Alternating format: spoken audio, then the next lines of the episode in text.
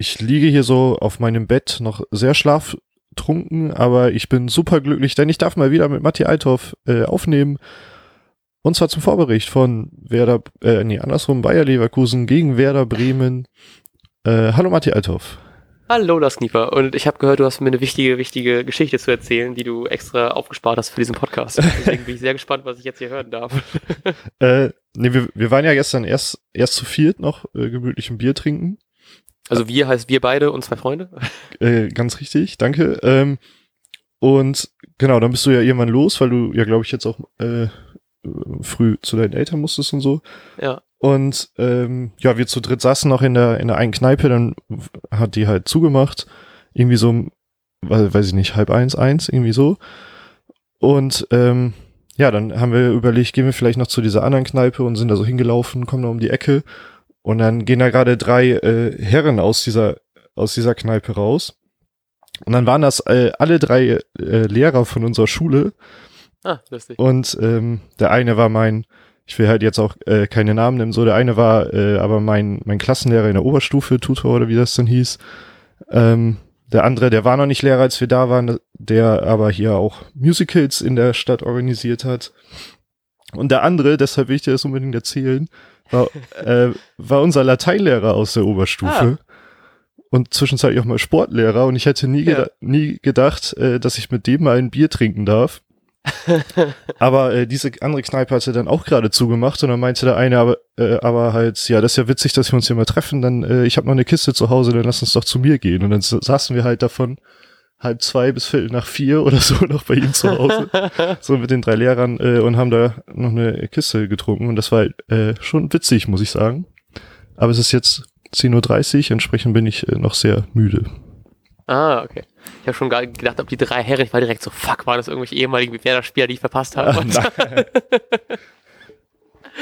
ja, schön. Ähm, aber das tut mir dann ein bisschen leid, dass ich nicht, nicht länger geblieben bin. Dafür bin ich jetzt ein Tick fitter als du für diesen Podcast. Ähm, und kann das, glaube ich, ein bisschen mal wieder Richtung Werder lenken. Ungefähr, denn es geht gegen Leverkusen und das, äh, ich habe irgendwie ein bisschen ich weiß nicht wieso, aber Leverkusen ist so ein Verein, wo ich halt eben ein bisschen immer Angst vor denen habe, obwohl wir, ich habe jetzt die Bilanz angeguckt, wir sind eigentlich da recht, also äh, wer da sah an sich im Schnitt eigentlich immer recht gut gegen die aus. Ähm, recht ausgeglichene Heimbilanz für Le Leverkusen, 18 zu 13 für Leverkusen, aber zu Hause sind wir auf jeden Fall eine Macht, deswegen ein bisschen traurig, dass wir äh, auswärts spielen, denn äh, 6 zu 22 Siege stehen da aufs Konto für Werder.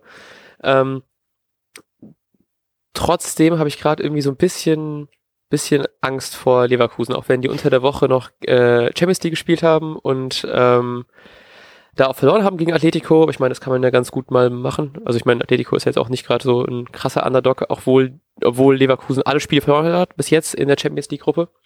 Ähm, und äh, meine Mom ruft mich nebenbei an. Entschuldigung, ich muss gerade den Anruf wegdrücken. Ich hoffe, das habt ihr nicht gehört. Ähm, während ich ganz galant meine Mom wegdrücke, äh, kannst du ja äh, erzählen, was du zu Leverkusen sagst. Ähm, ich bin auch ganz gespannt, weil ich gerade Anfang der Saison dachte, die gehören, ähm, sind irgendwie Champions League Aspiranten und so.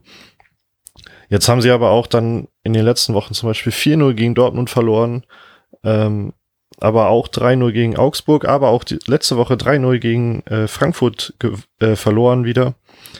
Ähm, ja, deshalb ist das für mich jetzt plötzlich so ein bisschen eine Wundertüte geworden. Die spielen, glaube ich, viel mit Ballbesitz, deshalb bin ich sehr, sehr äh, gespannt, ähm, wie Werder das machen wird, ob man wieder, so wie letzte Woche auch mit versucht, viel Ballbesitz zu haben oder dann doch wieder eher so diese Kontertaktik von den Wochen davor fährt. Mhm. Man darf, glaube ich, sehr gespannt sein. Ähm, was glaubst du denn, wie Werder das äh, angeht? Aufstellungstechnisch. Oh, ich äh, habe tatsächlich ein bisschen gehofft, als so ein paar Nachrichten durchgesichert sind, dass ja Osako eventuell es wieder schafft, äh, was jetzt leider nicht der Fall ist. Ähm, Pizarro ist auch jetzt noch verletzt, zumindest nicht mitgereist, deswegen ist, fuck, ich wollte seinen Namen noch ganz schnell raussuchen, auf jeden Fall irgendjemand von der U19 mitgereist, irgendwie ein 17-Jähriger. Ähm, also ein Stürmer, der dann halt eben praktisch den Platz von Pizarro einnimmt auf der Bank. Ähm, dafür ist Toprak wieder dabei und das tut mir tatsächlich ein bisschen leid, weil ich eigentlich ganz gerne mehr von äh, Groß sehen wollen würde, aber ich glaube tatsächlich, dass Groß weichen muss für Toprak. Sage ich einfach jetzt mal. Und Pavlenka und dann ist halt eben, also Pavlenka spielt klar. Ähm, Selassie, Velkovic und Friedel machen die, machen die Abwehr komplett. Ähm, Schein, Eggestein, Klaassen und dann vorne machen's äh, wieder Bittenkurt und Rashica und ich glaube, ich habe noch einen vergessen und das wäre Sargent, genau. So, ich glaube, das sind elf, hoffentlich. Äh, ja, klang ganz gut. Hm. Ich habe sie hier bei mir genauso aufgestellt, aber ich würde dann einfach sagen, dass äh, äh, Bargfrede für Schein spielt. oh, oh, stimmt, der ist auch wieder dabei, ne? Ganz Mhm. vergessen. Um, Geil. Oh ja, auf den freue ich mich auch krass wieder. ich finde das sogar gar nicht so unwahrscheinlich, um eventuell äh, schnelle und ballbesitzorientierte Leverkusener zu stoppen. Ja, Aber Schein war schon stark in den, in den letzten Wochen so. ja, auf jeden Fall. Ähm, ich muss jetzt ganz schnell Cake-Tipp öffnen. Ich habe nämlich noch 3% Akku und habe vergessen, was ich getippt habe. Ähm, Abgabe. Äh, ja, was glaubst du, wie das Spiel heute Abend ausgeht? Was wir zum ersten Mal seit Ewigkeiten wieder zusammen gucken können. Uh. Huh. Ähm, irgendwie habe ich so ein typisches 2-2-Gefühl. Ah, okay. Ich habe mal 1-1 eingegeben. Ähm, ist, glaube ich, das erste Mal, dass wir beide das, also bei so starken Gegnern in das gleiche, in die gleiche Ergebnisrichtung gehen, oder? Ja, kann, das kann sein, ja. Ähm, ich hoffe, das ist ein gutes Zeichen. Wir werden es erfahren. Ihr werdet äh, das erfahren, wie wir dazu, äh, wie wir das Spiel erfahren haben zusammen. Ähm, Sonntag irgendwann zu unserem schönen Nachbericht, äh, wo wir dann wahrscheinlich ein bisschen fitter sein werden und euch länger zulabern mit Fun Facts über Werder und über unser tolles, über unser tolles Wochenende. Bis dahin wünschen wir euch ganz, ganz viel Spaß. Ähm, und wir hören uns dann am Sonntag. Tschüss. Ciao. Und jetzt läuft der Ball.